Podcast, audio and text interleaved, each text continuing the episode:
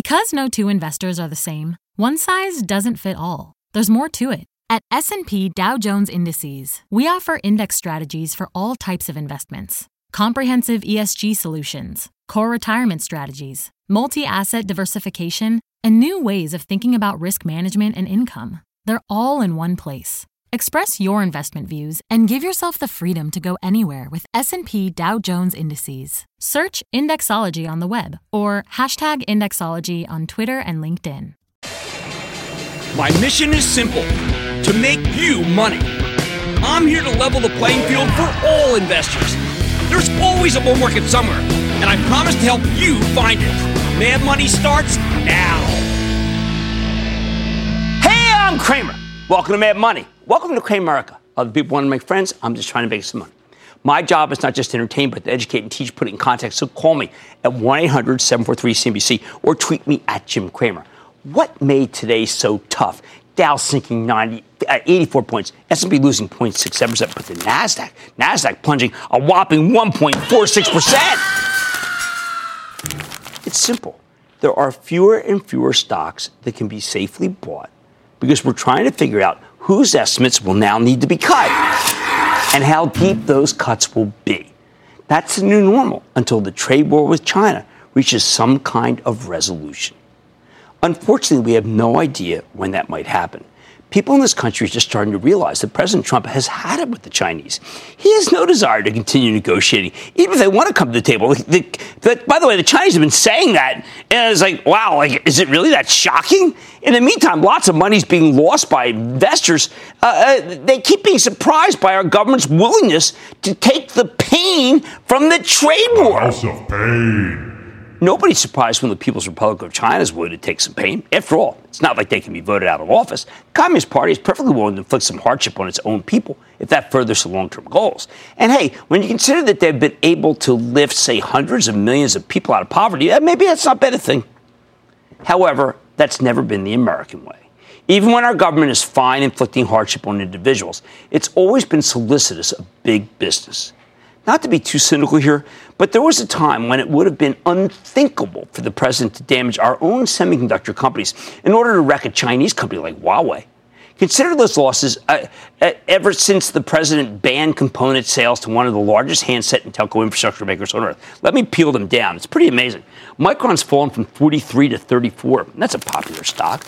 Broadcom from 318 to 272. Xilinx, wow, that was red hot, right? From 119 to 101. Texas Instruments. 117 to 104.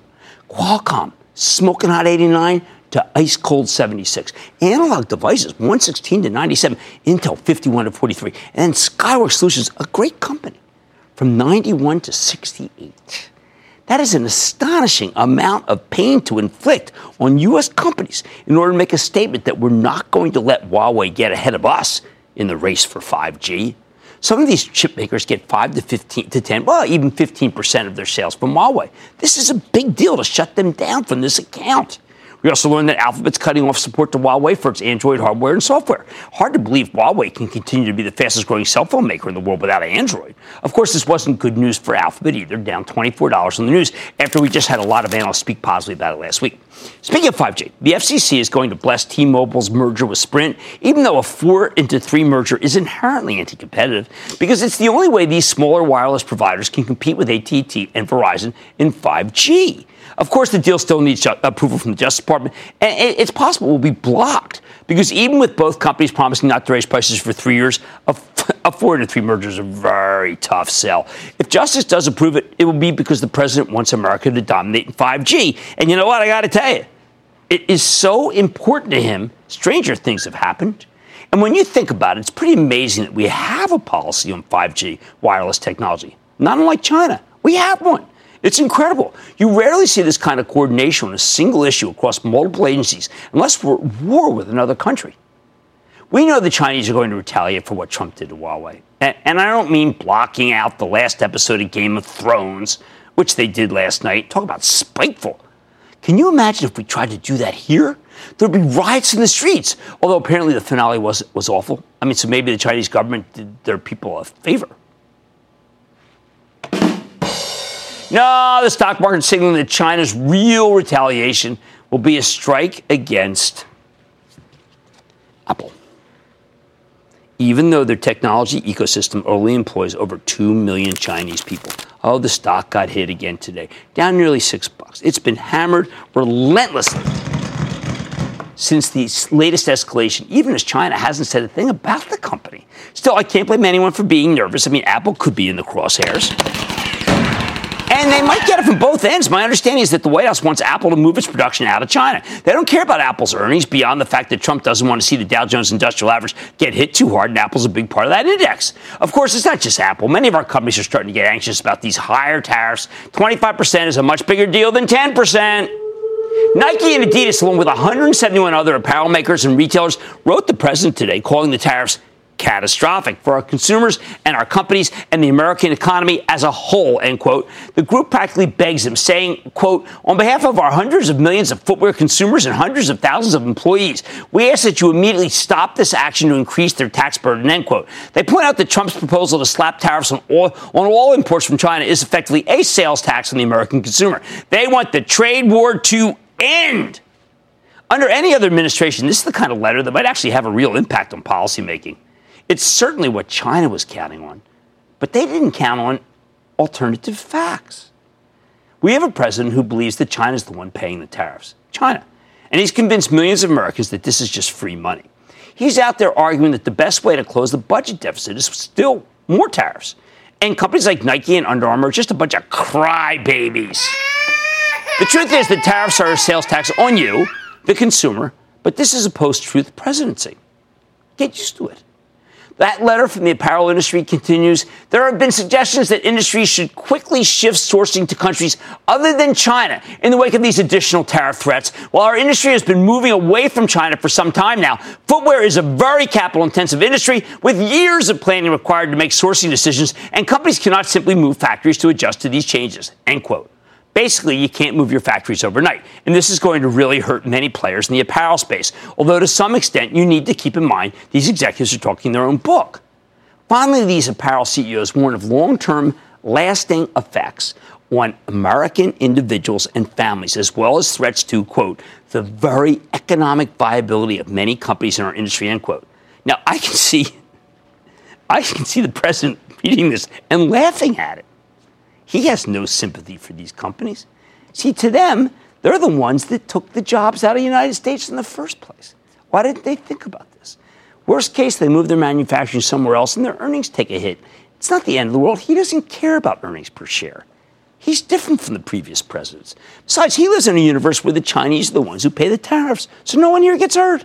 Bottom line, look, I took Econ 101. I know the tariffs are taxed on us, but as long as President Trump believes the Chinese are the ones who paid the price, he's going to keep taking a hard-line approach to these negotiations, and that means your portfolio has to have as little exposure to China as possible until this mess, at last, gets resolved. I'm going to Andrew in Connecticut. Andrew! Hey, Jim. Andrew. I'm an architect. Buying and selling stocks isn't my forte, and I could use your help. Sure. In 2017, I bought my first stock, Tesla, for $3.57. Today it's $2.05. I believe in the company. Should I stick with it, or do you recommend something else? Okay, if you believe in the company, I'm not going to talk you out of it. If you like the company and you like the car and you can look at a balance sheet, you follow our coverage, and you still like it, then you know what? You should own it. But it's important that you do all those things before you decide to own it. Jonathan in Texas. Jonathan. Hello, Jim. Booyah from San Antonio. How there you go. What's up? Yeah, well, Jim, regarding 3M, there's recently been chatter about a possible cut in the dividend. Do you think the dividend is in jeopardy, and do you think a cut has been priced into the stock? I do not think that they're going to have to cut their dividend. I think that they would do. They have one of the best dividend records of all time. That would not be their style. The stock got overvalued. It does have a 3.4% yield. I've been trying to figure out where I can say we're at the bottom, but it still sells at 17 times earnings, so it's still too expensive. Hey, let's go. That's Minnesota Mining, the old one at least. Let's go to Thomas in Minnesota. Thomas. Thank you for your help. Of course. For helping us out, Mr. Cramer. When leaving for school this morning, my boys called it Mad Money Monday. Yes. Calling about Yeti. It was at 36.60 and closed today at 25.33 with no catalyst.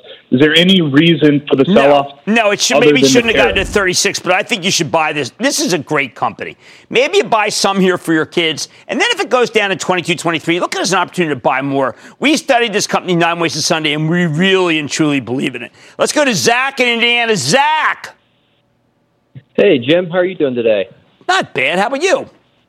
I'm doing well. Thank you. You know, first off, thanks for taking my call. Of course. I wanted to get your opinion on Microsoft. I know year-to-date we've seen the company's stock price rise around 25%.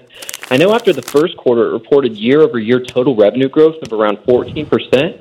Do you think Microsoft can maintain this double-digit revenue? All right. I actually had the discussion with Jeff Marks and Zev Fema this morning, who work with me at ActionAlertsPlus.com, the club. And I was saying, wow, you know what? This stock has moved up so much. But we all agreed it's such a good company that if you just own it for a while, it's okay that it moved this much. In other words, I believe in Microsoft and Satya Nadella. All right, it is tough out there, but one thing is certain. Stay away from stocks that have direct exposure to China. On Man Money tonight, China's Starbucks has arrived on Wall Street, but should you consider shares of Luckin Coffee? I'll tell you what's brewing just ahead. Then, after a week in San Francisco covering all things tech, I learned a thing or two about the social media sector. Tonight, I'm offering up a power rankings of some of the hottest plays. And the next Grand Theft Auto is on the horizon. So what does it mean for Take-Two? I'm talking with the CEO. So stay with Cramer. Don't miss a second of Mad Money. Follow @JimCramer on Twitter. Have a question? Tweet Cramer. #MadTweets. Send Jim an email to madmoney@cnbc.com or give us a call at 1-800-743-CNBC. Miss something? Head to madmoney.cnbc.com. CNBC's Workforce Executive Council is a premier group of C-suite human resources executives from leading companies across the country. It offers a members-only portal and chat, plus exclusive industry content, with access to breaking news calls and digital networking experiences. The network and resources HR leaders need now. Apply to the Workforce Executive Council at cnbccouncils.com/WEC.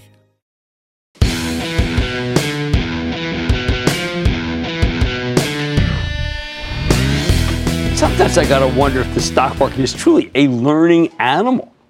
Last Friday, something incredibly bizarre happened. After a week of broken IPO dreams and heightened trade tensions with China, we got another Chinese IPO.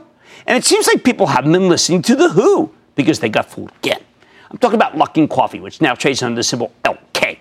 This is a rapidly growing Chinese coffee chain. Rapidly is a too soft a word for what they're doing. And as I've told you many times before, Chinese companies that come public here in the U.S., they tend to be pretty bad investments, especially right out of the gate. Sure enough, the Luckin Coffee deal priced at 17, then the stock spiked up to 25. Ooh, I got to buy some at the opening for rallying less than $1, and then going right back down, closing at just above $20. If you bought this thing at the opening, you got crushed. Oh, and the stock keeps getting hammered. Down another 8.7% to $18 today. But just in case you're tempted now that it's pulled back, I want to explain to you precisely why I think you should avoid the stock of Luckin Coffee and others like it. On the one hand, oh, come on, I see the appeal. Luckin is now China's second largest coffee network and by far the fastest growing. They have a technology-driven business model where you do everything via the mobility app, no cashiers, allowing them to serve more customers. The pitch. Luckin gives you convenient, affordable, high-quality coffee. And this company has been growing like a weed with it, actually like kudzu. I mean, I don't know, like something that Monsanto, oh, never mind. Within 18 months, Luckin has expanded from a single trial store in Beijing, one, to 2,370 stores across 28 cities at the end of March. In the first quarter, their store count grew by 717% year over year. It's an 8-fold increase. The average items they sell per month jumped by 3,241% year over year. This is spectacular steroidal growth, people. Clearly, there's a demand for a quality coffee chain that isn't Starbucks. And this industry is still in its early innings because coffee penetration in the People's Republic is still very low. On a per capita basis, they drink 1.6% of the coffee that we do. Some people say that they only drink, I don't know, they drink 3 cups a year or something. The numbers are really staggering. I like this chart. So it sure seems like Luckin has been, let's just say, an incredible opportunity, luck in the company. And when you drill down into the numbers, they're spectacular. In fact, these figures are so amazing that they are kind of hard to process. How do you account for the fact that this thing had 3,594% revenue growth in the first quarter? What a cow. And look, that's a deceleration from 336,178% growth they had last year. But you have to understand this kind of growth is inherently unsustainable. Luckin's growth really is spectacular. They've grown from a single store to more than 2,000 stores in less than 2 years. When you have an insanely fast rollout, you get jaw-dropping growth numbers like I just mentioned. For a while there, they were opening a new store every 3.5 hours. Which begs the question, why doesn't every company do this? I mean, got a good concept. Why not take it from a local chain to a regional chain to a national chain overnight? Well, because history is littered with the remains of restaurants and retailers that tried to expand too rapidly and ended up destroying themselves. They're like Icarus, okay, or at least laying to waste their investors' portfolios. For example, if you chase revenue growth nonstop, you can end up sacrificing profitability. Luckin had an operating loss of $78.5 million in the first quarter, and while that's an improvement from $125 million operating loss in the same period last year, it's not great. Using the Chinese currency figures, their operating margin has gone from negative 190% last year to negative 110% in the latest quarter. Progress? Sure. But these guys are a long way from turning a profit. The real red flag, though, is Luckin's cash flow statement. In the first quarter, their operating cash flow, the cash generated by regular business operations, came in at negative $93.5 million. If they keep burning cash at that pace, they will go through the money they raised in last week's IPO in less than 2 years. And that's why the stock's really going down. But you see, going from nothing to over 2,000 stores in a couple years, I'm calling that a very risky proposition. You're wagering that you've got the business model nailed and you don't need to adapt anything to new locations. You're betting that most of these new stores will be successful and not money losers. But in order to make an educated guess about what will work, you need data. The kind of data you can only get by running your stores over a longer period of time. And that's why companies that expand too rapidly tend to get into a lot of trouble. I want you to contrast Luckin with Starbucks. Now, Starbucks is the number one coffee chain in China, okay? Unlike Luckin, their Chinese operations, they are profitable, actually hugely profitable. And while Starbucks is growing quickly, they're still taking their expansion at a reasonable and responsible pace. That's nowhere near the growth we saw from Luckin. When I communicated with Howard Schultz, the former chairman and CEO of Starbucks last week, who pretty much built the company from the ground up, he told me that Luckin Coffee reminded him of the cardinal sin of all restaurants. Reminded him of Boston Chicken. Boston Chicken. Wow, what a flame out. Now, obviously, Schultz is not a disinterested third party, but I have to admit I had the exact same thought that he did. Boston Chicken was a total market darling in the mid-1990s, came public with a bang in 1993 because there were lines outside the door, and the stock exploded higher because the company was generating spectacular growth by opening new stores at a truly insane pace. They were opening them next to each other. I remember this. By 1998, people had soured on the concept. It became clear they'd expanded way too fast, and Boston Chicken declared bankruptcy. Starbucks, by contrast, has been succeeding in China for years, and their Chinese locations have great store-level economics. They haven't even been hurt by nationalistic fervor ginned up by the trade war, although if Beijing decides to hit them with a boycott to punish the United States, I mean, of course it could hurt. But for now, Starbucks is doing incredibly well in the People's Republic. The most recent quarter, CEO Kevin Johnson told us that they opened 553 new stores in China over the previous 12 months, 17% increase. They continue to achieve best-in-class profitability and returns on those investments. That said, again, in the unlikely event that Starbucks gets hit with some sort of boycott, I'd still be very hesitant to recommend Luckin. Why? Because of the 31 Chinese IPOs that hit the U.S. market last year, 23 of them have lost you money from where their deal's priced. 23. 24 have lost money from their first trade. The average return down 22% from its first day close. Those are terrible odds, people. And the Chinese IPOs from the class of 2019 have fared even worse. When are they going to stop pumping this darn stuff out? Luckin Coffee seems to be just following the exact same pattern. Big initial spike, followed by rapid sell-off. And even down here, I wouldn't be a buyer. It's just way too risky, bottom line. Unless we're talking about a terrific company with a tried-and-true track record, you need to be very careful about Chinese IPOs because this cohort has been very tough to own. As for Luckin Coffee, if I saw this kind of business model anywhere else, it would be the red flag I threw earlier. It just screams overexpansion. In the Chinese coffee chain, hard pass. Stick with Cramer. Coming up... It takes two, baby. Cramer says game on to the chief of Take-Two Interactive when Mad Money returns.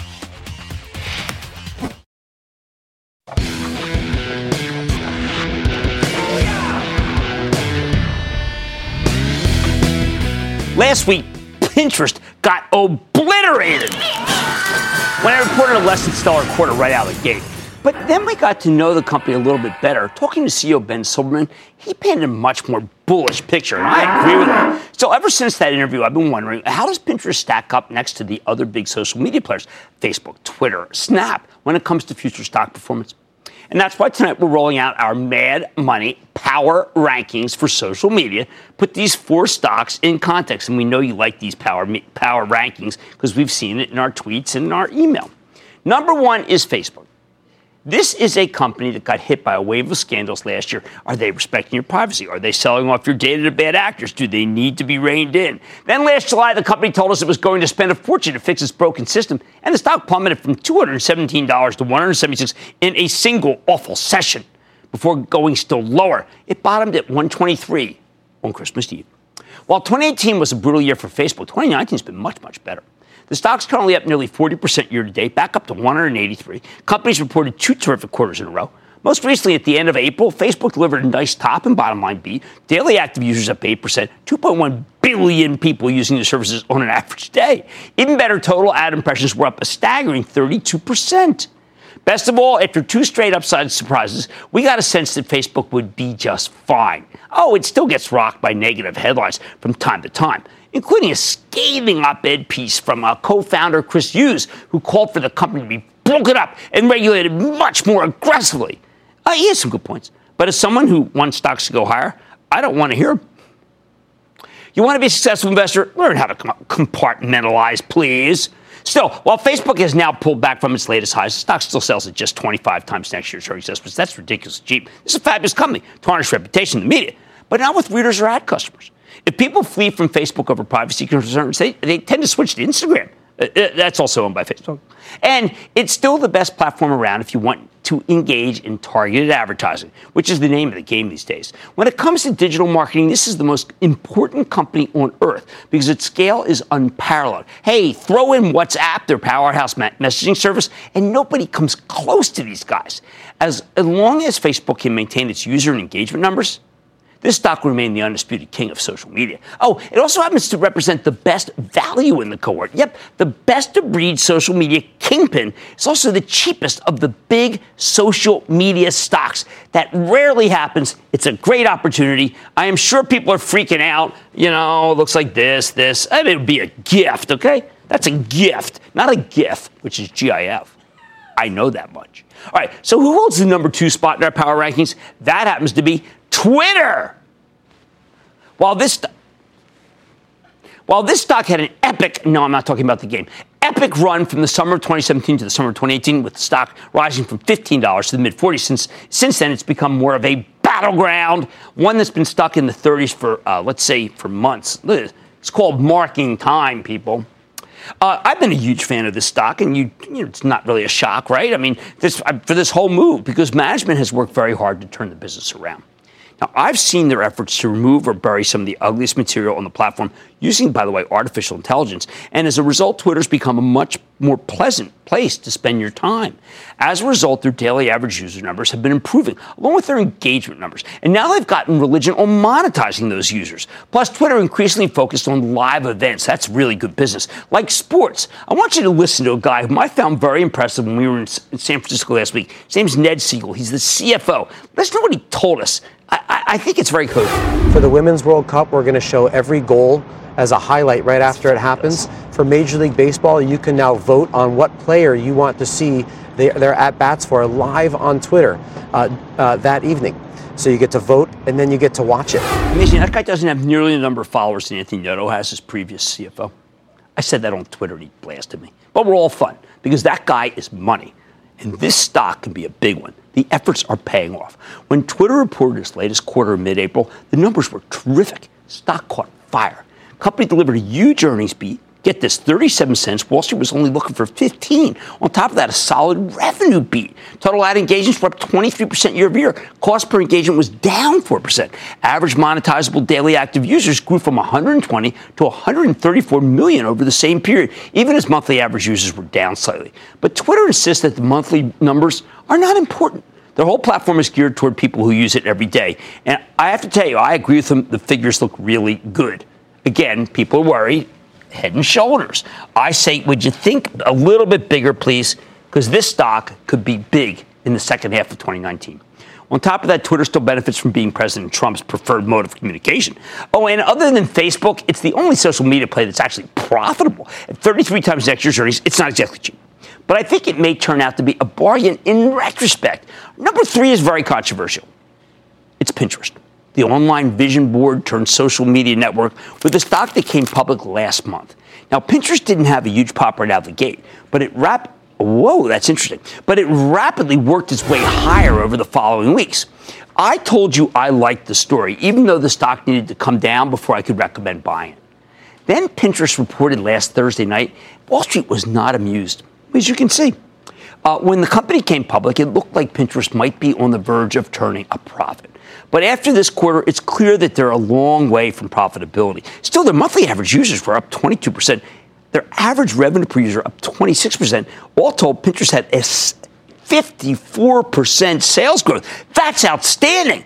But why is Pinterest losing so much more money than we expected? Because the company sees a ton of opportunities, so they're investing heavily to grow their business, especially overseas. That's so smart, people. That's what you should do. As CEO Ben Silverman, who I liked very much, told us on Friday, they're focused on the long term, and I think that's the right approach. While the stock isn't what, again, we call cheap, 9.7 times 2020 sales, not sales, you have my blessing to be a small buyer here and get bigger as the stock goes down, because I think this is going to be a long-term keeper. Finally, in fourth place, there's Snap, the parent of Snapchat. When these guys came public in 2017, the stock initially roared higher, and I warned you to stay away. Stay the heck away. I was pretty adamant. Stock peaked a day after the IPO, plummeted from 30 down to 5 late last year as the company reported a series of very disappointing numbers. So far in 2019, though, we've seen some signs of life as the stock's more than doubled from $5.51 to $11.19 as of today. How did it get its groove back? In part, it came down too far, too fast for the fourth quarter bear market. So you can see it really just got slugged here, all right? And then in early February, the company reported a better-than-expected quarter. So you can see what happened. Boom. That was the better-than-expected quarter. And management actually had positive things to say about user engagement. It was stabilizing, monetization, improving significantly. Unfortunately, Snap stock caught fire, got a little too ahead of itself. Company reported again in late April. Results were good. Guidance, not perfect. Not bad. Just had some hair on it. And when your stock is more than double going into the earnings, anything less than perfection and then perfect results, well, that's going to cause a sell-off. But it's not so bad. It's not. I know that I got too negative on it down here. It seems like these guys have finally gotten their act together. I'm welcoming them to the show, by the way. It would be great. They don't have the best track record, but they can come back. And like I said, this whole social media end is still working. Bottom line, if you want some social media exposure, here's what you get. You got Facebook FB. It's number one. Twitter is a distant second. Pinterest, a close third.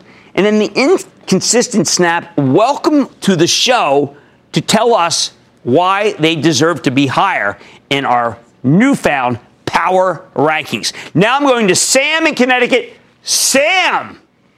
Jim, big fan. Thanks so much for taking my call, and thanks for everything you do. My pleasure. Thank you. My stock is Fortinet, FDNT. I know cybersecurity is a hot topic, but what makes them kind of interesting is they're playing both SD-WAN and wireless as well. Just wanted to get your thoughts. Look, I like Fortinet. I am not in love with Fortinet. I've got to tell you, we had Proofpoint on last week. I thought Proofpoint was really special with Gary Steele. I think that's a better buy. Let's go to Proofpoint, okay? All right, let me catch you up on the social media situation. Number one is Facebook. Number two is Twitter. Number three is Pinterest. But remember, this is a very good situation. We saw Ben Silverman. We liked it. Snap last. Love having to plead their case on our show. Much more Mad Money at Take-Two Interactive has developed some of the biggest titles in the video game industry, from Grand Theft Auto to Max Payne. But with competition in the video game industry heating up, how can the company fend off its competition? I'm going to talk with the CEO. Then how Joe Biden's view on healthcare could help certain stocks shine. I'll reveal the names. And lawyer calls rapid fire in tonight's edition of the Lightning Round. So stay with Cramer.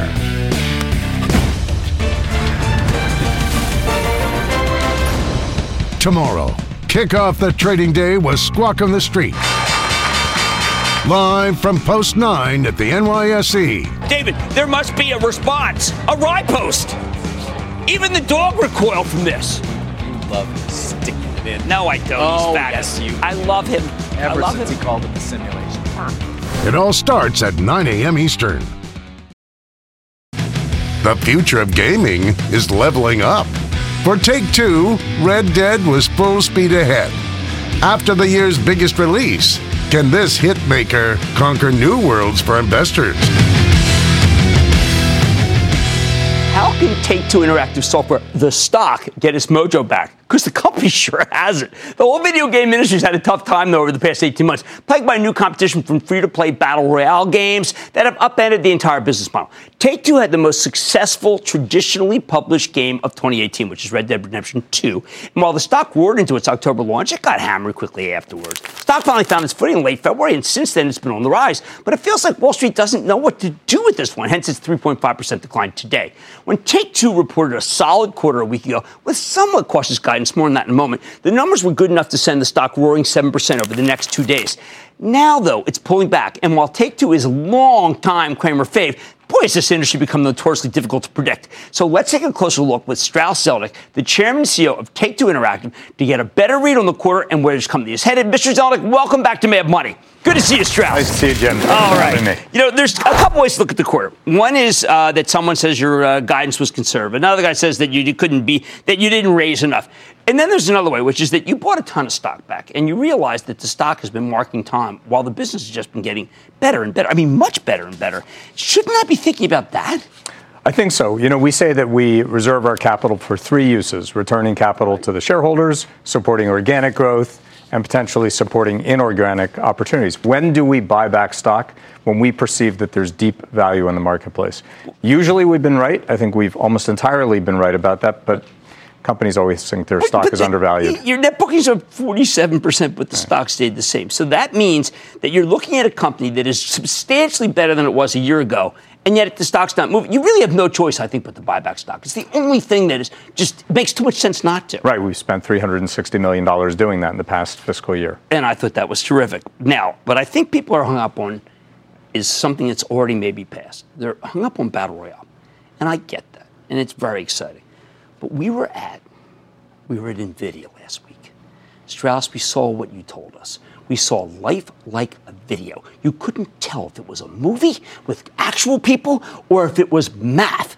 And if it's math, which it is, I mean, isn't, say, 2022 to 2025 going to be the greatest years ever? I think it's incredibly exciting, and not just because you'll be able to make interactive entertainment that looks like live action, but because of all the other things that we're able to do.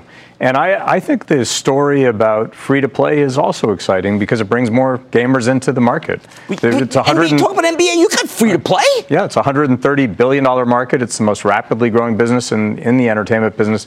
This is all good news. Okay, let's talk about the most rapidly growing business within entertainment. There's a lot of entertainment companies consolidating. There's a lot of companies that just want one thing, your growth. So how is it possible that you could have some parts of the industry trading wildly up when your growth far exceeds them? Or is that just up to us who don't realize what we have on our hands? Look, it's very hard to understand the market movements on an intraday basis, as you know much better than I. Our view is, look, our job is to deliver hits, excite consumers, captivate them, engage them, and good things happen. So, I mean, when you do Red Dead Online, or do NBA with online, these are things that haven't even been factored in yet in terms of the numbers. That's really next year's business. Well, it's a big part of this year's business already, and recurrent consumer spending was up meaningfully year over year. Okay. It's now 40% of our business, which used to be 0% of our business. So, and that will continue to grow because consumers now are engaged over the course of the year, not just at the time you have one big release. Okay, so a buddy of mine owns now a chain of gaming places, and they're for people who are in their young, let's say high single-digit kids, okay? And they're training because they think that there's going to be an NCAA scholarship. I'm not talking about the thing that guy Singer did. I'm talking about reality. And they know that what's going to happen is there's going to be Title IX, there's going to be NCAA scholarships. Is this a vision that you share? Yes. You do. Esports are already watched by 250 million people, and 125 million people consider it a primary entertainment vehicle. That's watching people play video games competitively. The NBA 2K League is in its second season. We have 21 teams participating. You know, we're off to the races. Jensen Huang, the visionary, RTX, who's waited and wants to touring with you, says that 1 billion people will be gaming when they see that the games are the same as a movie. True? I think the business will continue to expand. I think that's one reason it will expand. Okay. Another reason that you'll want to look at, of course, is streaming technology. Right. That's going to bring our titles to consumers who don't have boxes and have any kind of device all over the world. Now, there was a question that I have to admit. It was someone said, look, there's this soccer game and they're making $100 per. What's with you, Strauss? Normally I would not be like that to you. I would say, hey, Strauss, soccer's interesting and how we doing? But soccer's interesting, how we doing? FIFA's doing great. NBA 2K is doing just great. We don't talk about specific dollars per user because, again, that's actually not our primary concern. Our primary concern is making the best basketball game anyone could make and does make. And then when we do that, consumers show up. I agree, but people are now starting to nail you with, they want to know what your monthly average users are. Like your Pinterest. Right. Are you Pinterest? We are definitely not Pinterest. and we do, look, we did talk about users being up on NBA 2K year over year. They're up meaningfully, about 13% daily average users. 20% more games are being played in NBA 2K this year than in the prior year. So we give out those statistics when we think they'll be informative. Okay, your social point, we're happy so far. We like what's happening. Dragon City and Monster Legends continue to be up. That was one of those that you pointed out as being a great one. Yeah, they're up sequentially up in the quarter, which is great. They've just launched Tasty Town. They launched Word Life. We're very optimistic. They have 10 games in development. So we feel good about it. They could be big. I hope so. All right, one last question.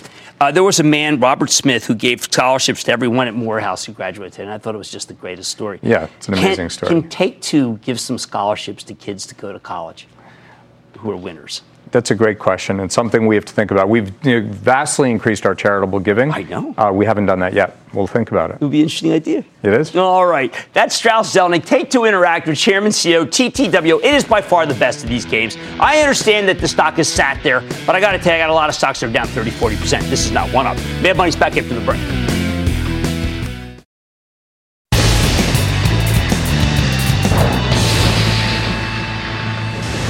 It is time! It's time for the light! And then the lightning round's over. Are you ready, Skid? It's time for the lightning round. We'll start with William in New York. William! Hi, Jim. Booyah! Booyah! Last week, the CEO of my company bought 1.5 million shares. Also, Phil Miller, a prominent investor in the company, upped his stake. He's been with all this insider buying. Should I buy some more? Company is in Textron, XLN. Yeah, as soon as you're Bill Miller, you know it's in Trexon. And Bill Miller has got so many good stocks. I wish he wasn't saddled with this one. This is a loser, okay? It's a loser, and I don't want to hear about it. I feel bad if you're in it, but it's a loser, all right? Fair enough. He said it. Loser. Rick in North Carolina. Rick! Hey, Jimmy. Booyah. Great to talk to you, man. Same. You're the best. I have a stock. The CEO was on your show about a month and a half ago. It's called Iridium, IRDM. Matt Desch, I thought he did a great job. I like the stock.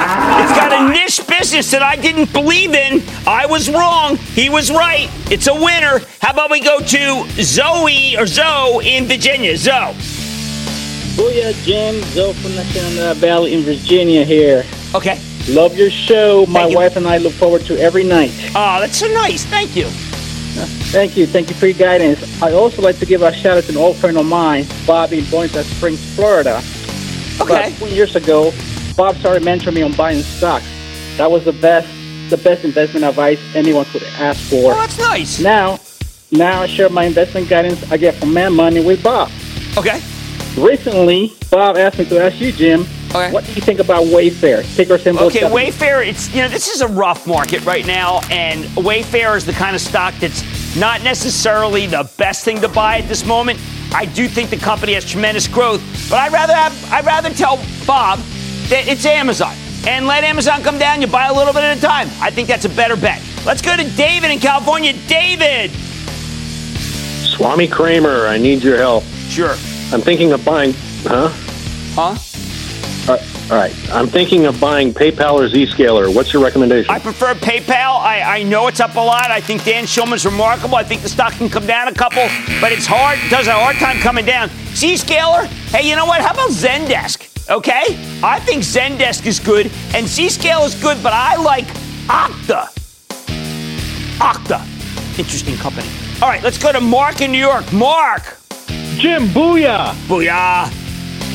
So, Jim, I have a question about Zynerba Pharmaceuticals. So this is a cannabis company with a CBD gel pharmaceutical that's currently in the third stage of a test phase. This is a huge speculative stock. It's moved up gigantically. It's up 388%. It's not a blue chip. If you want a spec, I'm okay with it. But please understand, it is totally speculative. I don't want you to lose any money. A lot of people losing money here. I don't want to be a part of it. Let's go to John in Massachusetts. John! Booyah, Jim. Booyah. John from Center, Massachusetts here. Go Patriots. Go Patriots. Yeah, right in my face. Okay. Yeah, Patriots. Yeah. Lululemon. Hey, get your job done. Do your assignment. Win. Okay, there. I just did his coach. What's the stock? What? Lululemon? Oh, Lululemon. I'm a buyer in here, and if it goes down, I'll buy more. And that, ladies and gentlemen, conclusion of the Lightning Round! The Lightning Round is sponsored by TD Ameritrade.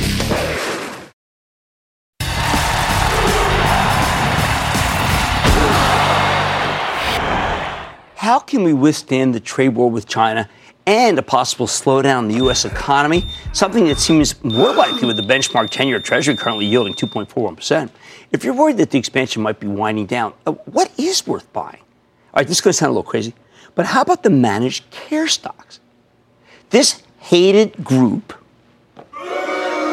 has gotten some pep in its step lately, and I'm going to tell you why. Given the wholesale carnage in the sector last month, it seems odd. Remember, the managed care stocks got crushed because everyone was worried about the Democratic presidential candidates pushing for Medicare for all, something that would potentially put many of these companies out of business. When UnitedHealth Group reported mid-April, it delivered some phenomenal numbers, yet the stock crashed. It crashed because of these fears. CEO David Wickman came out on the conference call, and he did criticize those who favored the single-payer concept, saying that such a policy would destroy the quality health care that the system provides. Wickman refers to status quo and said, quote, wholesale disruption of the American health care being discussed in some of the proposals would surely jeopardize the relationship people have with their doctors, destabilize the nation's health care system, and limit the ability of clinicians to practice medicine at their best, end quote. Needless to say, anyone who sells health insurance has every reason to oppose single payer, but this was not the right way to handle it. I think he should have said, never going to happen, and left it at that. But the conference call gave people a sense that single payer might be a real possibility. Put it on the It made it front and center, and the stock plummeted in response because people said, wow, if David Wickman's worried about it, maybe we should be too. This previously defensive group of stocks then went into free fall. However, it didn't take long for UNH to start rallying again, seemingly on nothing. Although looking back, here's what happens, and it turned out to be obvious. Joe Biden announced he was running, and suddenly the front-runner was an insurance-friendly former senator from Delaware. Unlike Bernie Sanders or Elizabeth Warren or Kamala Harris, Biden's against Medicare for all.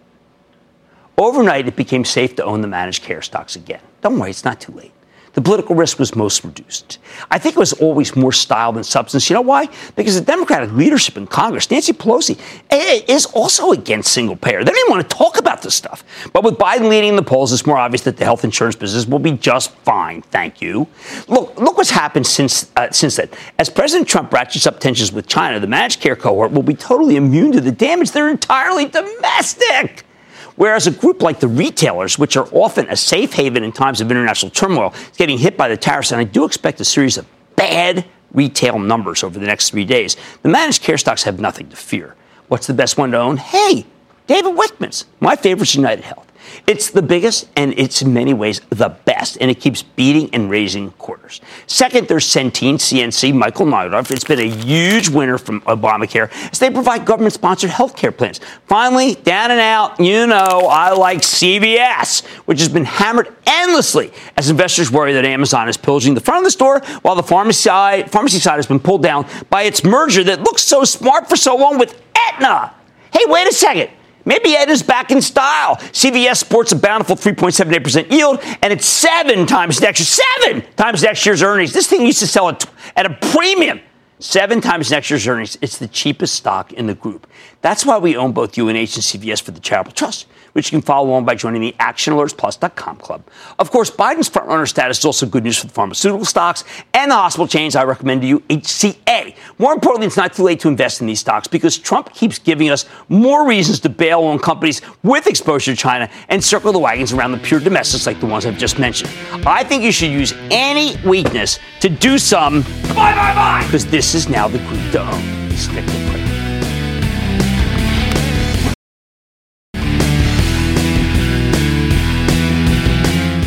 I like Home Depot stock. Anecdotally, you know I'm a gardener. There has just been nothing but horrendous weather, and that will hurt the stock.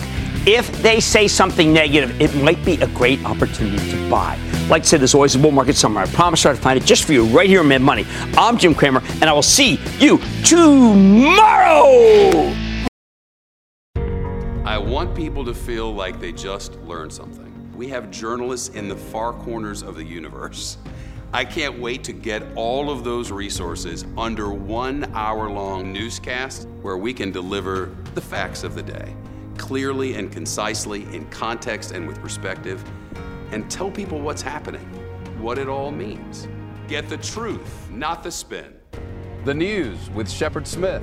Subscribe to the podcast today.